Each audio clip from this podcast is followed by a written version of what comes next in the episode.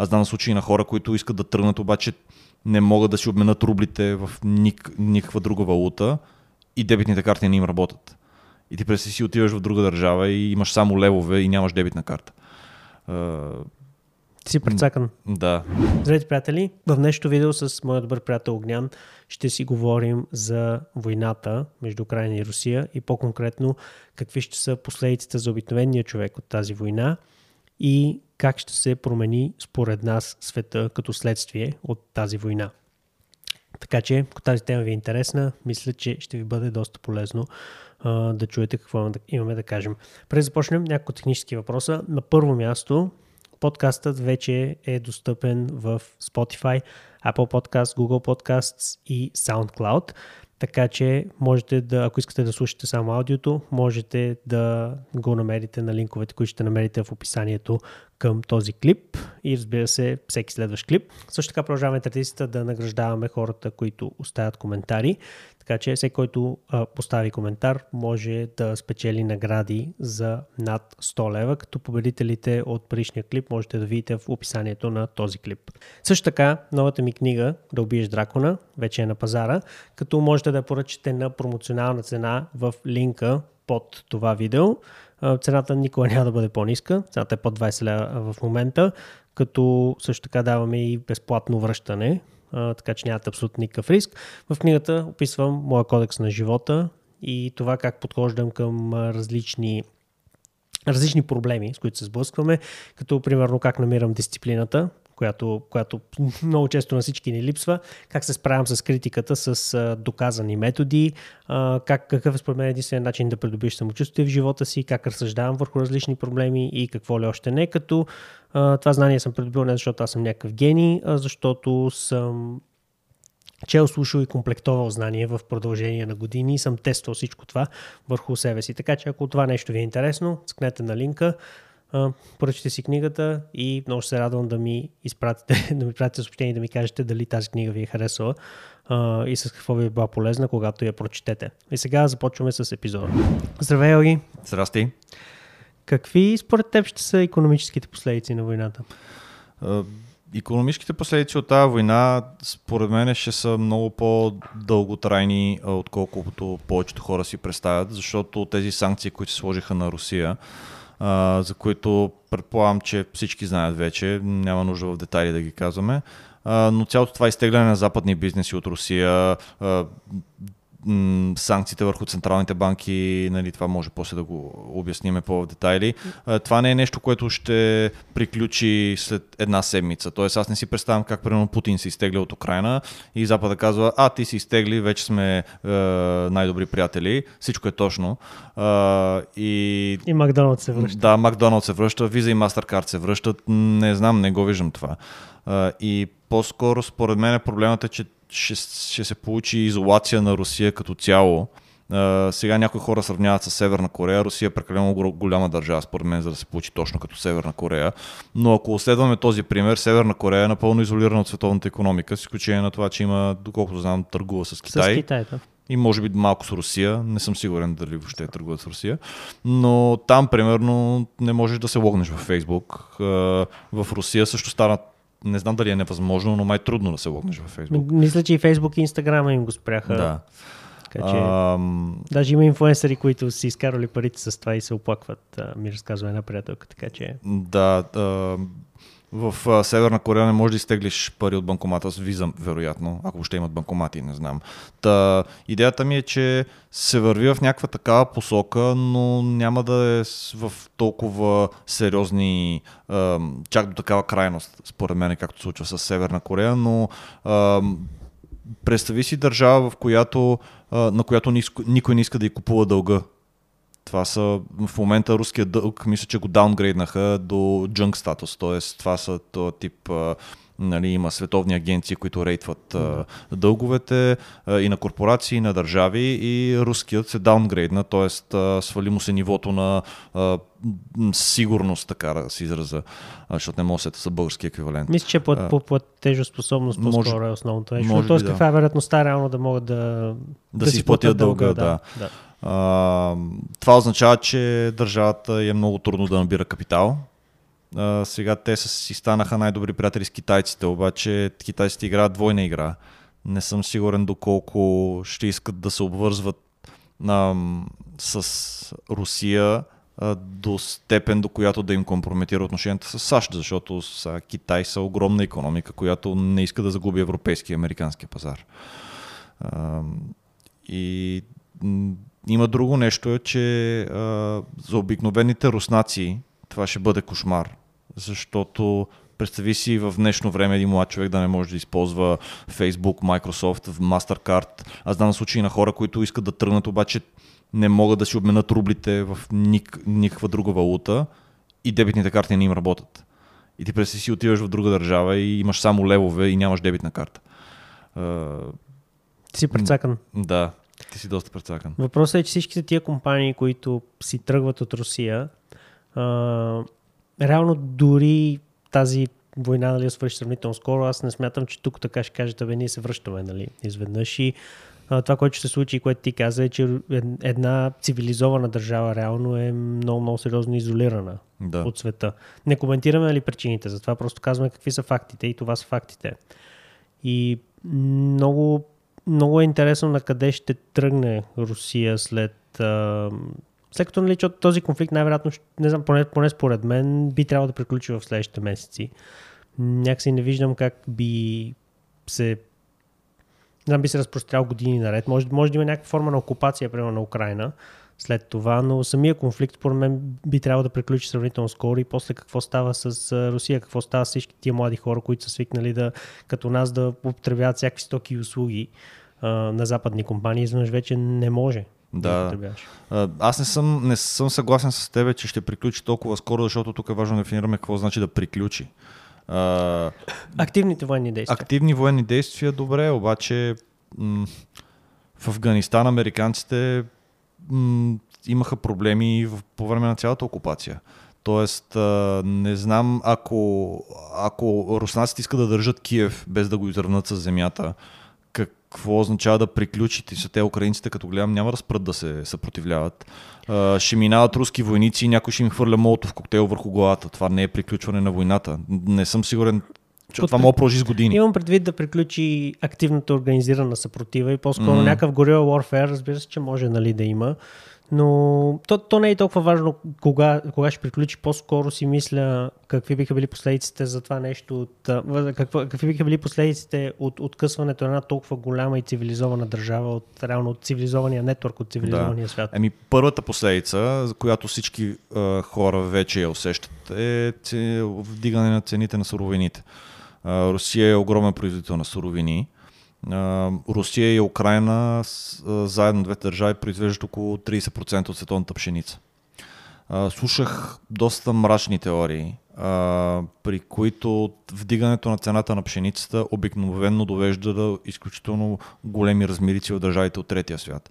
Има държави като Египет, мисля, че и може да е Йемен, може да се бъркам, които разчитат основно на Русия и на Украина за доставките си на пшеница на тези държави, ако в Европа и в САЩ може да почне да се качва просто цената на хляба и хората да обеднеят, има държави, в които буквално може да спре да има хляб. А, или, или той да стане толкова непосилно скъп, че 50% от населението примерно да не могат да си го купят.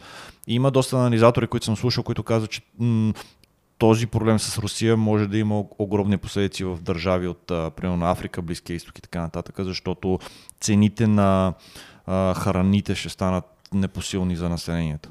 И това естествено знаеш до какво води бунтове, размирици, смяна на режими и така нататък. Това е, е едно от първите неща, които ще се усетят и доколкото съм слушал, ще се усетят буквално следващите седмици. Защото те, те хората вече го усещат. Всеки, който си зарежда колата, го усеща.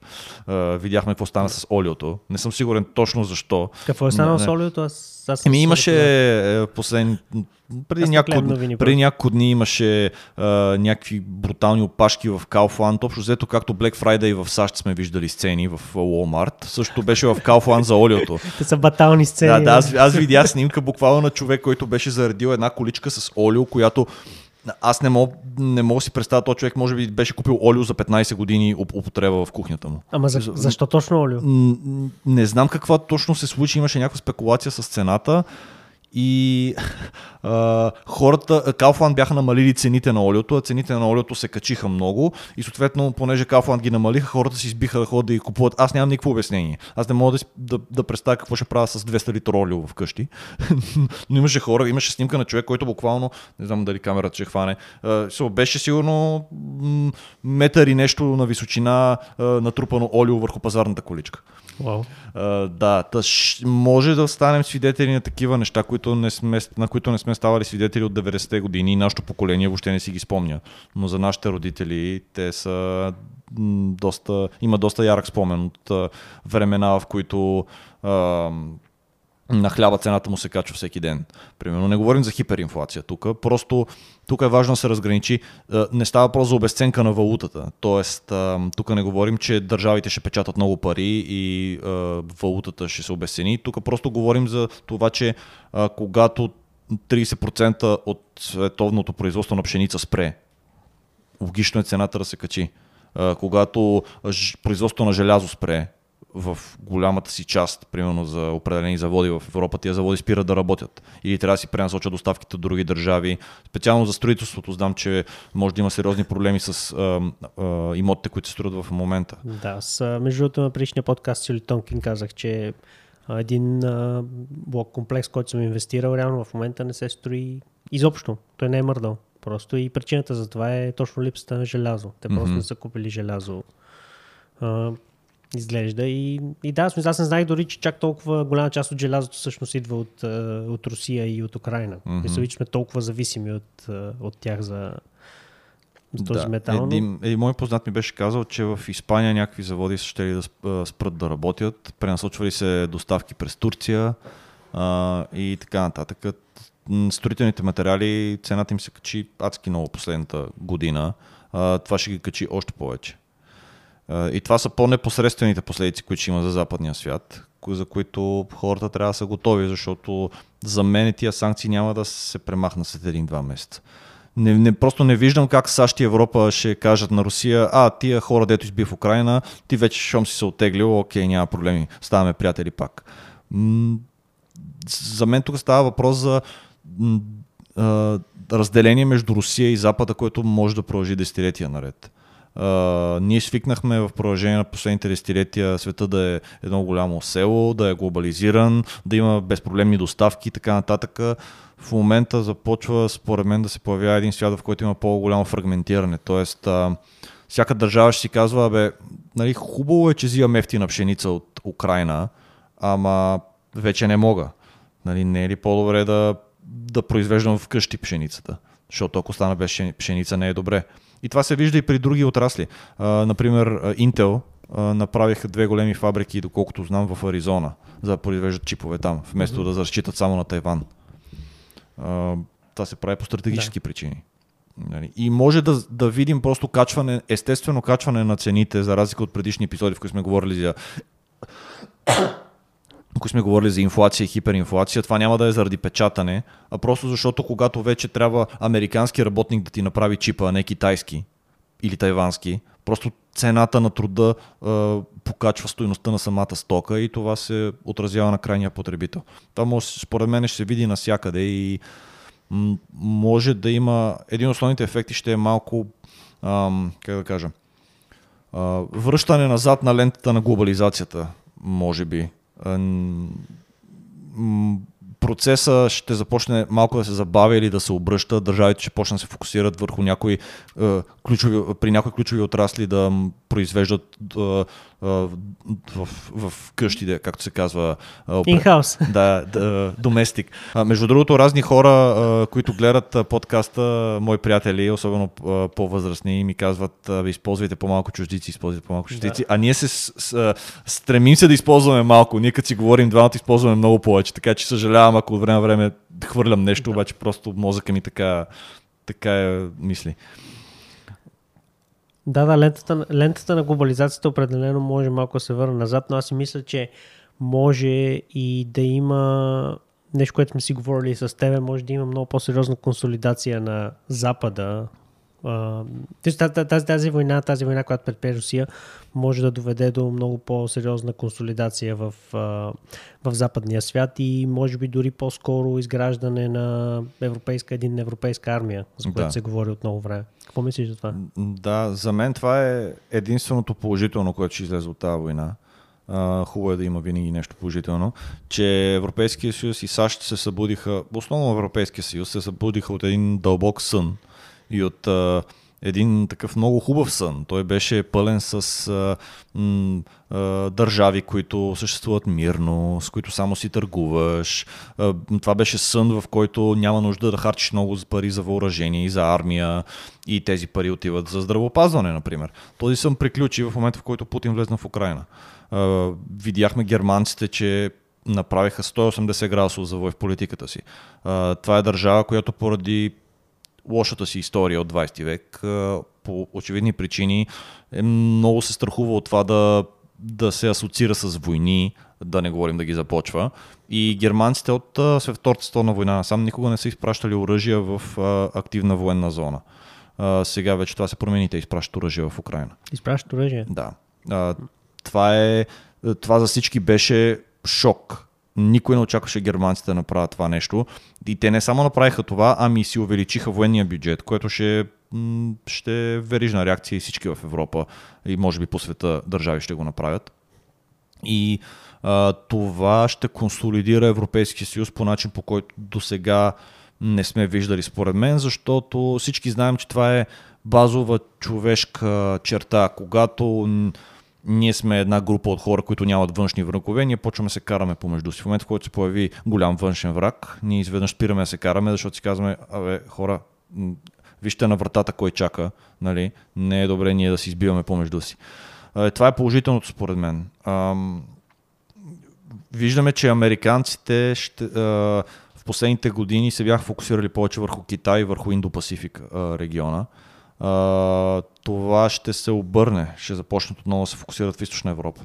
Аз даже бях чел а, някои анализи, а, че американците искат като цяло въобще да си изтеглят от Източна Европа. Това не значи да, да се махнем от НАТО, нашите държави. Нали?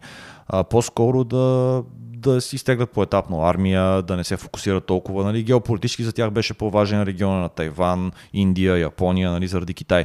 А, Путин промени всичко това за един ден. Просто в момента никой... Ако той искаше да има по-малко НАТО на границата си, в момента ще има много повече НАТО на границата си. И това, честно казано, ме ме кара да се чувстваме една идея по-сигурен. Много хора са против бази на НАТО в България, против това да помагаме на Украина във войната. Аз бих искал да попитам тези хора дали са виждали картата на света на скоро време и къде се намираме ние. В смисъл, ако, ако не сме в НАТО, къде сме? В орбитата на Русия сигурно, не знам. Да, или на Турция. Точно, или... Смисъл... Тя Турция е в НАТО, така че... Да, но, но ако Турция е в НАТО, ние не сме в НАТО. Да, да. А, нали, ясно ти е какво намеквам. Та, за мен това е положително развитие и за България. А, ясно а, знаеш за плана Маршал, да го обясним за хората, които не са запознати. Планът Маршал е план на американците да възстановят след военна Европа, след Втората световна война. Вкарват се огромни инвестиции в Западна Европа, за да се възстановят тези държави и да станат достатъчно силни, за да устоят на натиск от Съветския съюз. Аз мисля, че има някакъв вариант да се направи нов тип план Маршал за Източна Европа, за да стане по-силна Източна Европа срещу Русия което директно ще е от полза за България, защото ще се налеят, налеят инвестиции, ще запад, западните държави ще имат как да го кажа, ще им е много по-изгодно нашата политическа система да е по-стабилна и по-малко корумпирана, което значи, че ще са по-малко търпеливи към министър-председатели, които 10 години а, правят а, определени а, незаконни неща а, или освояват средства, които не трябва да освояват. Просто има по-малка толерантност към това нещо.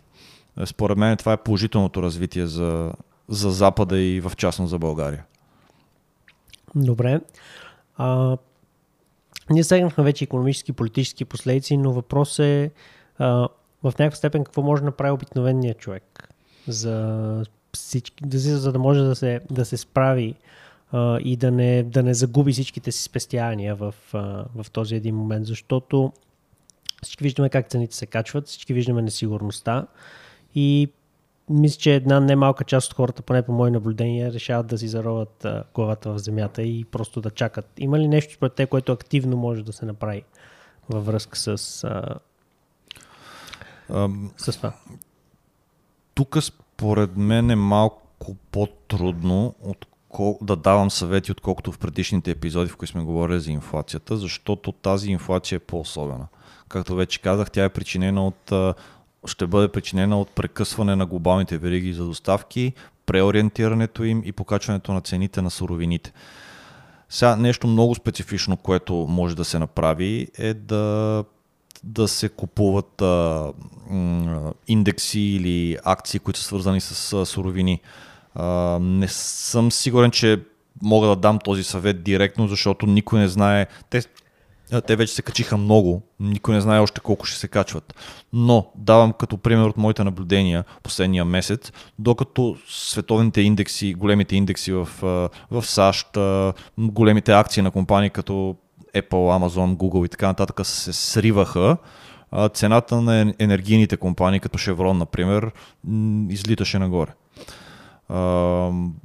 Защо? Ми защото просто когато се качва цената на суровините, акциите на компаниите, които се занимават с производството на тия суровини, имат по-големи печалби. Това е нещо, което може човек да погледне дали би искал да направи, да инвестира повече в компании, които се занимават с производство, доставки и така нататък на суровини. Друго нещо, за което а, се сещам, което аз наблюдавам чисто поради факта, че а, ми- ме интересува а, в, в, във връзка с моето инвестиционно портфолио е а, компании, които са възприемани като по-така дефанзивни, а, които произвеждат а, неща, без които хората не могат. А, на английски термин е consumer staples. Essentials. Essentials, Consumer Staples също се води сектора. Това са компаниите, които, а, които всички знаем. А, Това може да е производител на храна, производител на цигари, производител на някакви напитки, като Кока-Кола, които очевидно те не са ес- essential, обаче хората може би не могат без тях, не знам.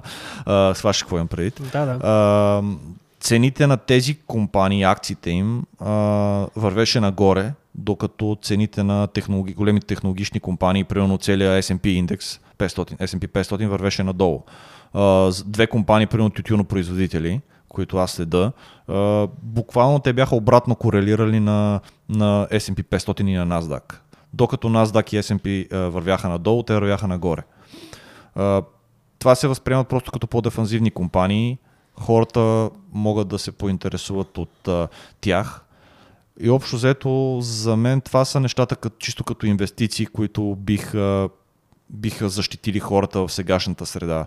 А, компании, които занимават с суровини и компании, които произвеждат, които са есенциални за, за нашия живот. В случая казах тютюнопроизводители, те са есенциални за хората, които пушат цигари. Всички знаем. Нали. Не съм сигурен, че мога да кажа на, да дам съвет да се куп, купи сребро, купи злато, купи това, купи онова.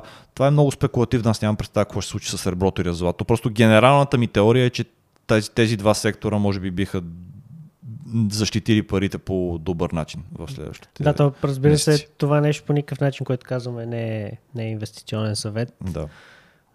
Със сигурност аз за себе си мога да кажа, че на този етап бих се въздържал от инвестиции на зелено О, на, да. в, в нови жилища, защото просто с, с, това покачване на суровините изобщо не се знае дали няма да има някаква много сериозна, примерно, индексация на, на цената, на която си е купил, на която си купил имота. А, също така, това са изцяло мои наблюдения, но а, инвестициите в крипто като цяло говоря за по, а, така, по-големите криптовалути, сякаш а, доста се влияят от тази несигурност и вече сме, може би, четвърти, пети, шести месец в, а, в bear market, в намаляващ маркет, така че не съм сигурен дали даже чета теории, че ако биткоин успее да пробие границата под а, 30, а, 30 хиляди долара, която е психологическа граница, може да падне в тези времена на сигурност, може да падне и до 10.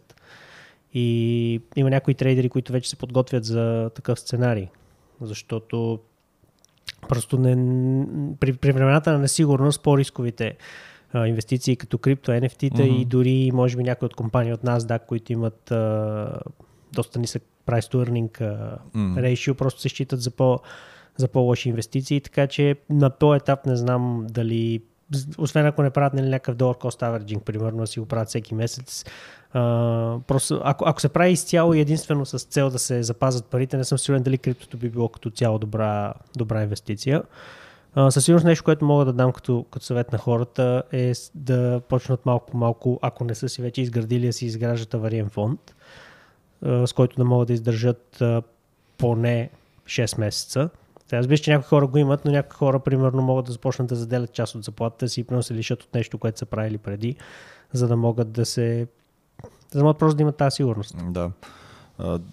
При криптото един от проблемите е, че в днешно време вече има много институционални играчи, много... А, някакси последните две години влезна много в широката аудитория. А, криптото и започна да върви корелирано с а, рисковите акции. А, на английски има един термин risk on и risk off. А, risk on е а, когато хората са настроени положително, економиката върви добре, няма проблеми, всичко ще се качва, тогава искаме да сме в риск on. Тогава купуваш Тесла, тогава купуваш биткоин, тогава купуваш Фейсбук и така нататък. Когато риск off е а, когато а, сентимента стане основно негативен, има проблеми, а, дали ще е геополитическа криза, висока инфлация, пандемия, каквото и да е, тогава идва риск of инвестициите. Примерно тези компании, за които аз говорех, например тютюнопроизводител или Coca-Cola или а, Procter Gamble, да, или Johnson Johnson това са риск, основно риск а, инвестиции. А, риск of инвестиции са примерно държавни облигации, злато, кеш. Кешът не е точно инвестиция, но нали, място, където да си сложиш парите. А, да, според мен криптото в последно време се държи прекалено като риск on asset, т.е. корелира се с примерно NASDAQ. NASDAQ, да. да. И а, м, странно е, замисли се, е, една от причините да е създадено криптото, биткоина в специалност, е да се противодейства на инфлацията и напечатането на пари. Във времето, в което в САЩ има най-високата инфлация от 40 години, сам биткоин пада. Аз много съм се замислял за това. Много. Защото, а, просто как ти каза, в а, последно време прекалено много почна да корелира с NASDAQ. Ти ли ми беше казал, че наставяйки таблицата за растежа на NASDAQ с растежа на биткоин, съвпадат доста, доста така плътно движенията, така да А, да, значи да, това е корелацията. Това, което вероятно имаш предвид, което съм ти казал е, че а, тази а, теория на Раул Пол, че реално последните от голямата финансова рецесия насам, а, нито един актив не е надминал увеличаването на баланса на централните банки извън NASDAQ и криптовалутите. И, Може- е, и, да, А, Big Four компания, в смисъл големите тех компании Да, да, също да. така, Big Tech. Да, да. Нали, NASDAQ е основният технологичен индекс. А, но иначе да, има голяма корелация между двете и това вече си е доказано. В смисъл, аз чета много анализи, в които а, хората си казват, аз ще диверсифицирам а, портфолиото си, купувайки биткоин, защото друга част от портфолиото ми е в Amazon, Google и Facebook, но те се държат по еднакъв начин. И това е странно от една страна, защото, нали, както казах, в САЩ има най-голямата инфлация от 40 години насам и точно актива, който е създаден за да се противодейства на инфлацията, пада. И, и това е според мен основно, защото вече профилът на тези инвестиции се промени. Това не са инвестиции, които се а, правят от хора като мен и тебе. Тук вече влезнаха ETF и влезнаха... А, Институционални да, инвеститори, те са институционални инвеститори накратко. Тук сега не знам, пенсионни фондове най-вероятно все още няма заради регулациите, но може би скоро ще има. Тук влезнаха наречените family offices, т.е. аз слушам подкасти, в които а, хора които контролират огромни богатства. Това са семейни династии. Говорим за десетки милиарди богатства. Отиват при някой, като примерно Раул Пол, и му казват, искаме да сложим някакви проценти в биткоин. 2, 3, 4, как да го направим. Тоест вече има такъв интерес, който не, това не се движи, пазара вече не се движи основно от хора като мен и тебе. И а, съответно тези хора, тези институции, те мислят по различен начин. Те не мислят а, а, за това, ох, Федералния резерв печата пари, дай сложа парите в биткоин. Техните а, изчисления са съвсем други. И те се интересуват много повече от запазване на богатството си, отколкото от увеличаването му. Защото те вече имат а, такова богатство. Да, това е причината, между другото, най-големите биткоин адреси в последно време, аз го следя това като метрика, а, да, да продават. Mm-hmm. Да продали десетки хиляди биткоини. Mm-hmm. Най-големите адреси, които мисля, че се водят за мисля, че над, над 1000 биткоина тези, които притежават, продават значително количество биткоини, които всъщност се купува от а, малките ритейл инвестори, които сме ние. Да. На практика. Ние си мислиме, че малките ритейл инвестори движат пазара, но всъщност може ли пазара да премине в бул маркет? Като цяло биткоин и криптопазар, защото биткоин е 50% сигурно от криптопазара, а, може ли да премине без големите пари и големите пари, в момента в който големите пари реално се изнасят от а, този пазар. Не казвам, че масово се изнасят, просто казвам, че тенденцията е да продават повече. И за мен отговора е не. не и как. биткоин, ако се счита изцяло, понеже аз това гледам на техническите анализи, всъщност трябва да премине цена от 47-48 някъде, за да можем да се считаме, че вече сме в, в bull market. Mm-hmm. Тоест да, да бъде преминат uh, uh, 200 day moving average, да бъде пресечен от някой по по-кратък moving average. Не съм аз ли експерт в тези неща по никакъв начин. А, просто казвам, че сме доста, доста далече от, от някакъв mm-hmm. bull market и както ти кажеш, причината е просто, че а, хората си, обикновените хора, ритейл инвесторите си мислят, че те могат да движат пазара и техния сентимент, но всъщност пазара Вече без големите пари просто не може, не може да тръгне, не може да има силно движение нагоре. Има нещо друго интересно по отношение на криптото, за да го вържем с темата на епизода. А, виждаме как криптото се използва точно за целта, за, което, за която е създадено първоначално. Ако спомняш в миналите епизоди, в които сме обсъждали крипто, а, сме говорили за различното отношение, което аз и ти имаме. Ти го имаш основно като а, средство, което можеш да използваш за да увеличиш капитала си да а, увеличиш богатството си, докато в моята част от портфолиото криптото основно играе ролята на застраховка. А, виждаме в момента как тази роля на застраховка всъщност а, а, действа в реално време. Руснаците, чието активи бяха замразени, а, които не могат да използват дебитните си карти, а, които не могат да а, си достъпят примерно акциите а, през западни брокери и така нататък. А, ако имат крипто и то пазено по адекватен начин, в момента това може да се окаже единствения актив, до който има достъп, до който не може да бъде санкциониран, който не може да бъде замразен. И даже имах, всъщност ти трябва да си получил същия имейл от Real Vision, в който, или Bankless, не съм сигурен кой от двете беше, в който, както и да имаше скриншот на твит от украинец, който избягал в Казахстан да. и който каза всичките ми спестявания изчезнаха, банковия ми акаунт не работи, дебитната ми карта не работи. Не съм сигурен защо точно не му работи не, нямам представа, но това пише човек, избягал в Казахстан и единственото нещо, което му е останало са криптовалутите, които има. Са 12 а, думи в мозъка му. да, да, да.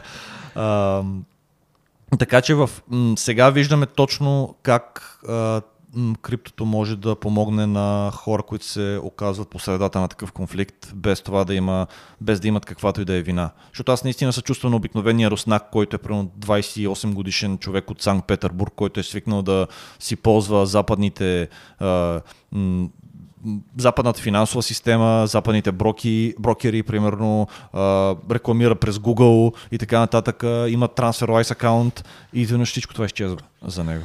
Но въпросът е, че аз също им се чувствам на обикновените руснаци, защото аз съм сигурен, че моите руснаци са доста така по-космополитни и по-интегрирани в, в глобалната мрежа, отколкото са възрастните, които вероятно още милеят по старата слава на Съветския съюз. Но въпросът е, че до някаква степен разбирам и част от тези компании, защото, защото тези неща са направени, защото първата причина е, че все пак натиска върху населението, нали, може да повлече протести и евентуално нали, да промени държавната политика. Сега колко е реалистично, това е друг въпрос.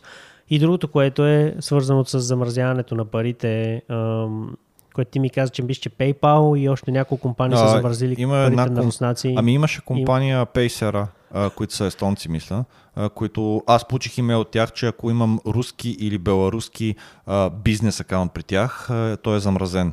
Сега аз нямам, не знам, защо съм го получил и те знаят, че аз не съм, че нямам, но просто може би бил генерален имейл, който се изпраща на всички.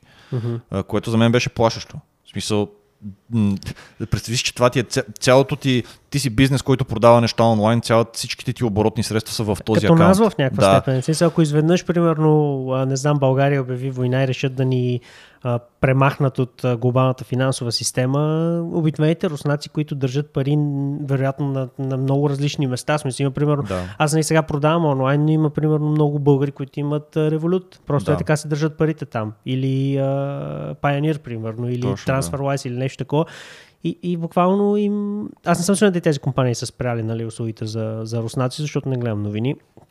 Но въпросът е, че до някаква степен разбирам и тези компании, защото това е начин да, да възпрепятстваш тези пари да отидат в лорчеста на Путин. Защото аз не съм сигурен, нито съм експерт в това нещо, не знам колко време Русия може да издържи на, на, на, на такава война и в кой момент ще започне масово печатане на пари и брутално, брутален таксейшн на обикновения човек, за да може да се, да финансира тази война. Ами да, аз слушах, че всъщност няма много дълго време да продължи, особено ако се спрати продажбите на нефт и газ, което не съм сигурен точно как ще стане, защото Европа все още не може без руския газ. но все по-трудно ще им става да финансират войната. И това също е основната причина за санкциите. Много хора си мислят, че а, Запада прави санкции, за да накаже Путин. Путин не му дреме лично за тези санкции. Този човек а, няма проблем с това, че не може да отиде на яхтата си на Фриенската ривиера, ако въобще има яхта там. Него не го интересуват тези неща. Той има достатъчно ресурси в Русия, той контролира цялата държава. Няма да го спреш, като му замразиш банковия акаунт в Швейцария. Идеята е да се намали възможността на Русия да води и да финансира тази война постепенно. И, и а, може би да се обърне населението срещу а, режима. Това не съм сигурен как ще се случи, защото Путин има много здрава власт а, в Русия и обикновеният човек нищо не може да Зависи да колко е човек. Не съм сигурен, че тази война е популярна сред моето население. Не, че съм виждал някакви проучвания, но по-скоро съм склонен да вярвам, че моите не я подкрепят. Да, те не я подкрепят, но тези хора... Част. Голяма част от тези хора просто тръгват да бягат. В смисъл, те, а, важните структури, а, ако са овладяни от а, определения диктатор, няма чак толкова голямо значение населението какво а, счита. Всички виждаме Северна Корея. В смисъл, не знам, севернокорейците харесват ли си лидера? И ако не го харесват, какво, какво следва от това? Те могат ли да кажат нещо друго? Ами точно. Те това... не могат да се оплачат. Ами да, в смисъл. Е, в Русия също не мога да се оплачеш в момента. В Русия има 10 000 души, мисля, че вкарани в арестите заради протести против войната. А, така че ефективно там не може да се оплачеш. Даже има, мисля, че бяха, беше променен закон, според който това се води за държавна измяна, предателство, нещо от този род. И те Кое се води за държавна измяна? Протестите да против войната, да. Wow. Говорим за 10-15 години затвор. 15 години затвор за това, че протестираш. За нормално човешко право. За, за едно от основните човешки права са събрани и манифестации. Основно човешко право е Основ... в, в, в, в, в твоя западен демократичен мозък в а, мозъка на, на Путин не е. Не, бе, нека, добре, окей, арестуването, нали, то пак не е приемливо, но да ти дадат 15 години затвор за това, че правиш а, протест. Не съм сигурен, че ще дадат, просто ако излезеш с плакат против войната, а, ще ти дадат 15 години затвор, обаче а, знам, че закона наскоро беше променен и включваше и а, говорене, т.е. риторика, антивоенна риторика, протестиране и така нататък, да се приравни към държавна измяна, предателство и така нататък. А, така че обикновения Руснах не съм сигурен точно какво може да направи. А, тези санкции ще, м- ще доведат до аски много страдания сред обикновеното руско население, но и ще парализират Русия. А, и им, изкарването на Русия от SWIFT, примерно, това е доста тежка санкция, но много хора пропускат, че всъщност най-тежките санкции бяха срещу Руската централна банка която имаше половината ми си мисля, че от активите за, буквално замразени. Ей така, за седно штракване на пръст. Това замразяване на а, активите на Централната банка е изключително тежко, защото доколкото слушах анализатори, Путин е трупал тези активи точно с целта да може да финансира война но не е очаквал, че може да стигне до чак толкова тежка ответна реакция на Запада, които да замразят активите, които са в чужди централни банки, които са в евро, в долари и така нататък. И другото е, че Русия в момента трудно може да, да няма кой да купува нейния дълг, както говорихме по-рано. Тоест тези две неща са изключително тежки за едно правителство. Когато резервите са замразени, няма кой да ти купува дълга. Освен да се обърнеш към печатницата, не съм сигурен какво друго може да направиш. Еми, да, със сигурност да таксуваш населението, макар че това със сигурност е доста по-непопулярна мярка, защото, както много път сме си говорили, а, така, печатницата е скритата инфлация, скритата, скритата да. кражба от населението, докато другото е явната кражба. Така че ще видим на какво може да какво, какво, ще, какво ще предприеме Путин и дали въобще ще успее да издържи тази война още мен има нещо друго, което много ме притеснява от тези санкции и дългосрочните последици, психологически последици от тях. А, допреди буквално 4 седмици живеехме в свят, в който ако ти имаш активи в юрисдикция, като примерно Англия или Канада, ти си ги считаш за доста, доста сигурни. В смисъл, никой от нас не се беше замислял за това, абе сега този брокер, като е регистриран в Ирландия и той държи от мое име а, американски акции, дали може да ми ги конфискува, дали може да ми ги взема. Мисъл, израснали сме в свят, поне аз и ти, в който ако не си направил престъпление, няма съдебна заповед. Ти дори си направил престъпление, те няма просто да ти ги конфискуват ей така. Не, те конфискацията нали. се прави чак след влязъл в сила съдебно, съдебно решение, да. така че това не става тук така. Нали? Точно, а освен, че не се прави тук така, ти ако имаш някакво, ако си виновен, примерно ако си пребил някой човек, няма тук така а, да ти се замързат акциите, които си трупа в продължение на 20 години. Нали? Задължително трябва да се мине пред съд за каквато и да е форма на конфискация. А... Не могат, това е основа на демократичното да. на правото на собственост. Да, а както казах, аз доколкото знам, ти можеш да си осъден някакво, да платиш някакво обещетение, но ти когато си го изплатиш, това останалата част от богатството ти ще си остане. И, тоест, да, не, виждам се, вариант, да. не виждам много варианти, при които един обикновен човек извършва някакво обикновено престъпление и просто изведнъж цялото му богатство изчезва. Освен ако не си наказан с наказанието конфискация, което е едно от наказанията да. по наказателния кодекс. Има определени престъпления, с които могат да накажеш примерно 50% конфискация mm-hmm. на имуществото, но да, разбирам те какво имаш, имаш да, да. да кажеш. Да, смисъл да ти замръзат всичките активи изведнъж. Да, докато не можеше да се случи. Изведнъж влизаме в свят, в който се оказва, че ти трябва да мислиш, абе сега, ако моето правителство направи нещо, което не е много популярно с еди коя си държава и моите активи са в тази друга държава, моите активи вече стават обект на конфискация което е, променя въобще цялата парадигма. Е, е, щом централна, активи на централна банка, които строят в, е, като резерви в чужди държави се замразяват, ми, коя централна банка ще иска си държи активите в чужбина? Която не е част от, примерно, политическия лагер на, на Запада.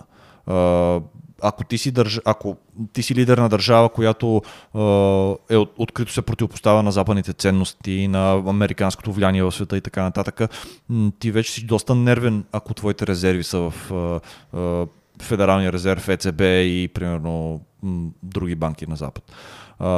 Обикновеният човек, какво случва с хората, които както руснаците, просто не са свързани с тази война, не я искат, но техният лидер решава нещо. Изведнъж техните им активи, в, които са считали за адски сигурни в държави като Норвегия, Англия, САЩ и така нататък, изведнъж се замразяват. Сега те не се конфискуват. Аз не мисля, че, Запада ще стигне чак до там. Но имаше конфискация на някакви яхти на олигарси, но това са отделни случаи то на, на индивиди, които може би до някъде си го и заслужават. Аз не мисля, че ще стигне до конфискация на, на акциите на обикновения руснак, защото това вече е брутално. Но на теб стигат и ги замръзат за 5 години, например. И това е нещо, което вече всеки трябва да започне да мисли. И ние до сега приемахме като даденост, че това е сигурно и няма да се случи. Но вече не е даденост. Вече трябва да мислиш, че то е възможно.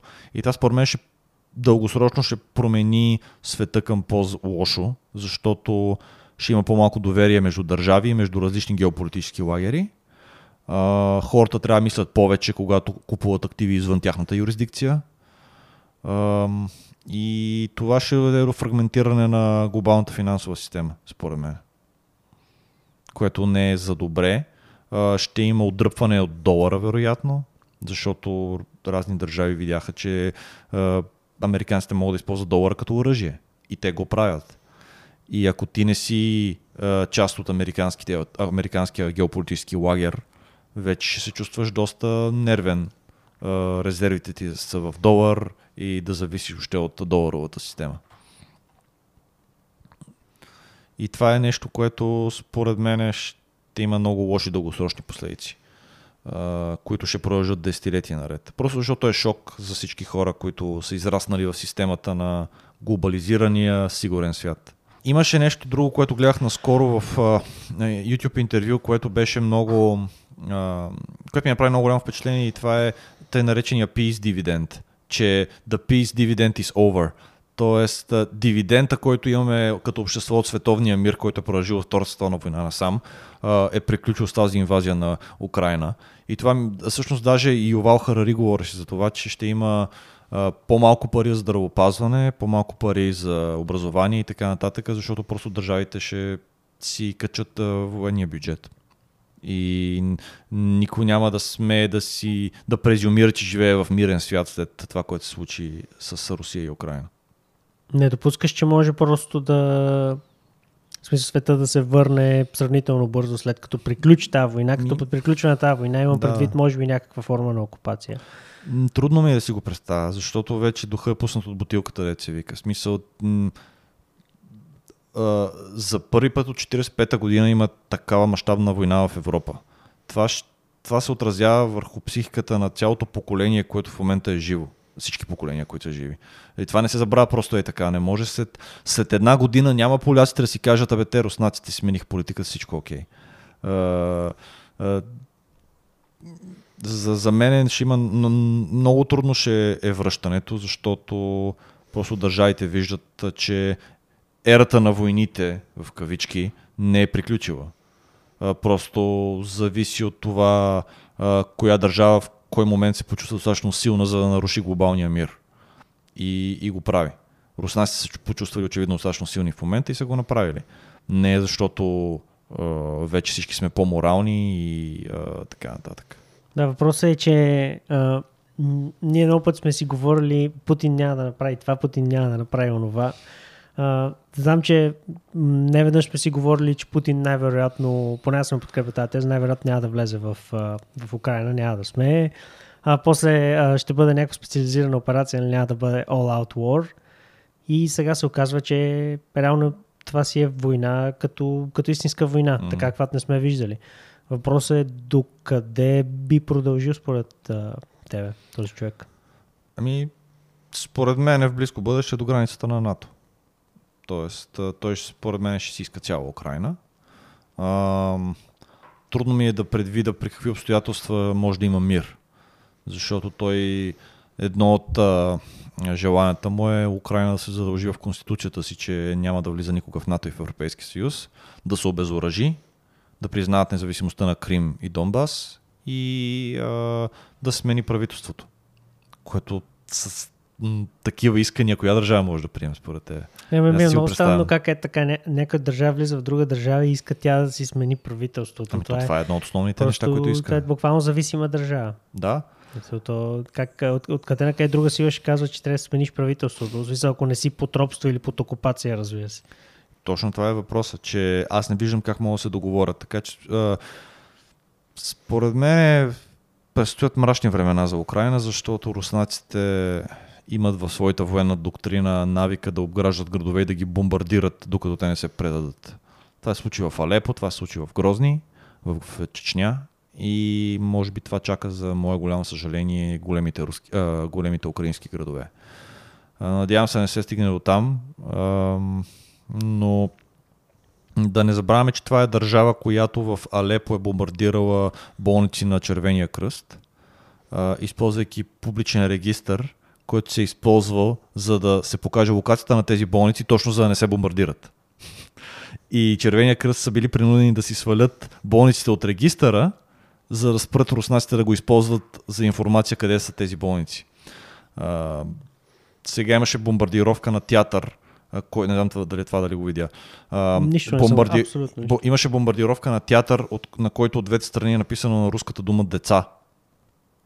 И театър е бомбардиран вътре имало деца. А целенасочено или просто снаряд е паднал прямо случайно? Или... Естествено, че те ще кажат, че не е целенасочено. Което е. Аз и ти как можем да го знаем? Е, ако е някаква масирана бомбардировка, очевидно е целенасочена. Иначе, ако просто снаряд е паднал и е отнесъл няколко стени, примерно. Не знам.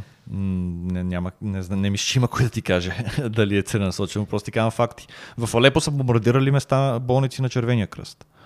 А, така че м- аз не мисля, че в момента Путин има много място да, да се оттегля. Той тази война трябва да изкара до края, защото иначе изглежда много слаб. Да. Ние сме си говорили много пъти, че той просто не може да си позволи да, да изглежда слаб. Да. А, аз най в началото а, бях гледал, защото тогава си наруших правилото. Първите два дни на войната си наруших правилото да не, да не гледам новини поглеждах какво се случва. И всъщност той, доколкото си спомням, очакваше много по-бързо да приключи тази война. И сега като вижда, че украинците дават много сериозен отпор, реално той няма избор да... Не може просто така да каже, ми пробвахме, нали, дайте да се върнем, да се тръгнем, нали, да всичко да е точно вече с Запада. Няма, няма такъв вариант, така че той просто ще трябва да, да я довърши до край тази Да. война. Което не знам, вероятно ще резултата на това нещо ще бъде доста сериозни разрушения в, в За- Украина. За жалост да, защото как, когато имаш 40 милионно население, което не те иска, какво означава да вършиш войната до край? Ти просто трябва да му щупиш гръбнака на това население. Е, Да го ужасиш до толкова, че то да спре да се съпротивлява. Принципно ние сме си говорили преди, че войната може да свърши с... А, теоретично е някакъв вариант да свърши с някаква форма на преврат, защото когато един лидер, дори нали, най-така тежките диктатори, имат някакво притеснение за това дали имат подкрепа на народа, защото ако загубят тотално подкрепата на народа, което не знаем дали се случва в Русия, защото очевидно не се правят социологически проучвания за това. Но загубили с тотално подкрепата на народа, винаги се намира някой, който да те чака с пистолета за тъгъла. И принципно това може. Има вариант да се случи. Сега факт е, че примерно на Хитлер не му се е случило, нали? така и на други диктатори не се е случило, просто го има, го има варианта и примерно този, този който направи преврата, а, може просто да каже, оттегляме се и тогава нали, няма да има чак такъв удар върху Русия. Докато е Путин на власт, според мен той просто няма да се оттегли на никаква цена. Да, да, да. Е, Имаше много интересна реплика по отношение на Путин. Тя беше свързана по-скоро с економическите санкции. И това беше, че той човек, е, той знае, че той ще умре в Русия от старост или от куршум. Него не го притеснява това, че французите му забраняват да ходи в Париж или в, на Френската ривиера. Според мен той е много, много посветен на, на, на това и да, докато няма смяна на режима, не мисля, че ще приключи войната. А докато не приключи войната, ще има тези проблеми с суровините, за които говорихме, с финансовата система и така нататък. Според мен влизаме в един, това да не звуча прекалено а, дистопично, но влизаме в един нов, малко по-различен свят, който просто е по-несигурен и по, в който не си сигурен парите ти, когато са в друга държава, дали са в безопасност, в който не си, не си сигурен, че няма да има война утре а, и така нататък. Сега това не, не се отнася точно до, до всяка една точка на света. Нали? Шотландците могат да са относително сигурни, че няма да има война на тяхна територия скоро време, но в доста други точки ще има много по-голямо... Хората ще трябва да живеят с по-голямо притеснение от това. И със сигурност да имат повече заделени ресурси в авариен фонд, защото никой не може да каже какво ще, какво ще бъде бъдещето от тук на там. Да, и тук вече е, отиваме в друга, друг проблем. Какъв е този авариен фонд? В смисъл, защото отново а, ние сме свикнали да стъпваме на презумции, които работят в едно мирно демократично общество. Когато обществото вече не е такова, всичките презумции, с които ти работиш като концепции, трябва да ги изхвърлиш на буклука. Ако ти имаш авариен фонд в руска банка в рубли, ти си прецакан. Ако си руснак, става въпрос. Аз говоря по-скоро А, за населението в България. Да, да, да, но, но мисля ми, когато, когато а, диктатора каже не, а, не можеш да изтегляш повече от еди колко си, не можеш да конвертираш чужда валута, да не забравяме в Кипър, че имаше замразяване на депозити на населението и мисля, че даже имаше тук не ме цитирайте, но имаше, имаше някаква игра там с тези депозити и конфискуване на част от тях, за да си плати някакъв държавен дълг, нещо от този род. Хората по едно време можеха да си достъпят тези пари, това ми е мисълта. Та, според мен, обикновеният човек трябва да мисли в няколко насоки. А, трябва да мислиш в насока колко имам в банката. Трябва да мислиш в насока, ако банката спре да работи, какво имам, до какво имам достъп. А, трябва да мислиш в насока, ако ми се наложи да напусна държавата, а, с какво мога да я напусна. И т.е. цялата преценка за риска става по-комплексна. Ако до сега рискът е бил основно финансов, т.е. ще ме уволнят или примерно ще има инфлация. И аз трябва да реагирам спрямо тези тези фактори. в момента риска стана по-комплексен. Риска стана какво ако трябва да напусна града за 24 часа. Какво ако банката спре да работи. не съм сигурен, че в България това ще се случи скоро време. Надявам се никога да не се случи, защото все пак сме част от НАТО но за много хора по света се, се случва и е нещо, с което трябва да се съобразяват. Разбира се, разбира се, но а, тук отново говорим за, така се каже, нива на застраховка. В смисъл има, има различни нива и можеш да се, и да се презастраховаш, нали, прекалено много. А, аз лично не смятам, нали, че има нужда от чак такива, примерно да държиш 100 000 лева в, в къщи. Не мисля, че има нужда от това нещо. Или пък да си обръщаш всички пари в някаква друга валута само защото смяташ, не, нали, че българския лев ще се срине или нещо такова. Аз по-скоро мисля, че най-базовото нещо, което могат да направят повечето хора е нали, да не прекаляват с, с страха, да не прекаляват с притеснението. И страха и притеснението са, така се каже, пропорционални на, на риска, който седи пред България, конкретно като държава. И на първо място, разбира се, да си, да си направят със сигурност някакъв авариен фонд а вече ако искат да се презастраховат още повече и да си отговарят на въпросите, ако трябва да напусна за 24 часа и така нататък, то нали, тя, ако се стигне до там да трябва да напуснат града за 24 часа, вече говорим за, за един много грозен свят и за една много грозна война, най-вероятно, защото това ще значи най-вероятно, че руснаците са настъпили към, към да, България, което, което за мен не мисля, е почти случи. невероятно. В смисъл и не виждам как. Често казано, за мен е шанс е почти нула. В смисъл, не би, не би рекал абсолютна нула, но да кажем, че а, знайки, че Путин вероятно няма, няма да има ресурсите дори да, да довърши, довърши нали, тази да. война без да, да има сериозни економически последици за населението, съм доста склонен да смятам, че няма влезе в Румъния или да а, да реши да, примерно, да бомбардира, да бомбардира някой град. Да. да. Не, и според мен това е много малко вероятно, още повече, че самия Путин беше казал в изказване, а, ние знаем, че НАТО ни превъхожда военно-економически, знаем го това, а просто не забравяйте, че ние имаме ядрени ракети. Тоест това беше по-скоро изказване тип Защитно изказване. Да, тип, не, не, не дейте да си мислите да се, да, да се гаврите с Русия, защото ние имаме ядрени оръжия, въпреки че знам, че вие сте по-силни чисто в конвенционален аспект от нас. Той е наясно, че не може да обяви просто е така война на НАТО, не може да си влезе в Польша или в Румъния, както се иска. Така че аз това, често казано, също като тебе, по-скоро го изключвам като вариант в близко бъдеще.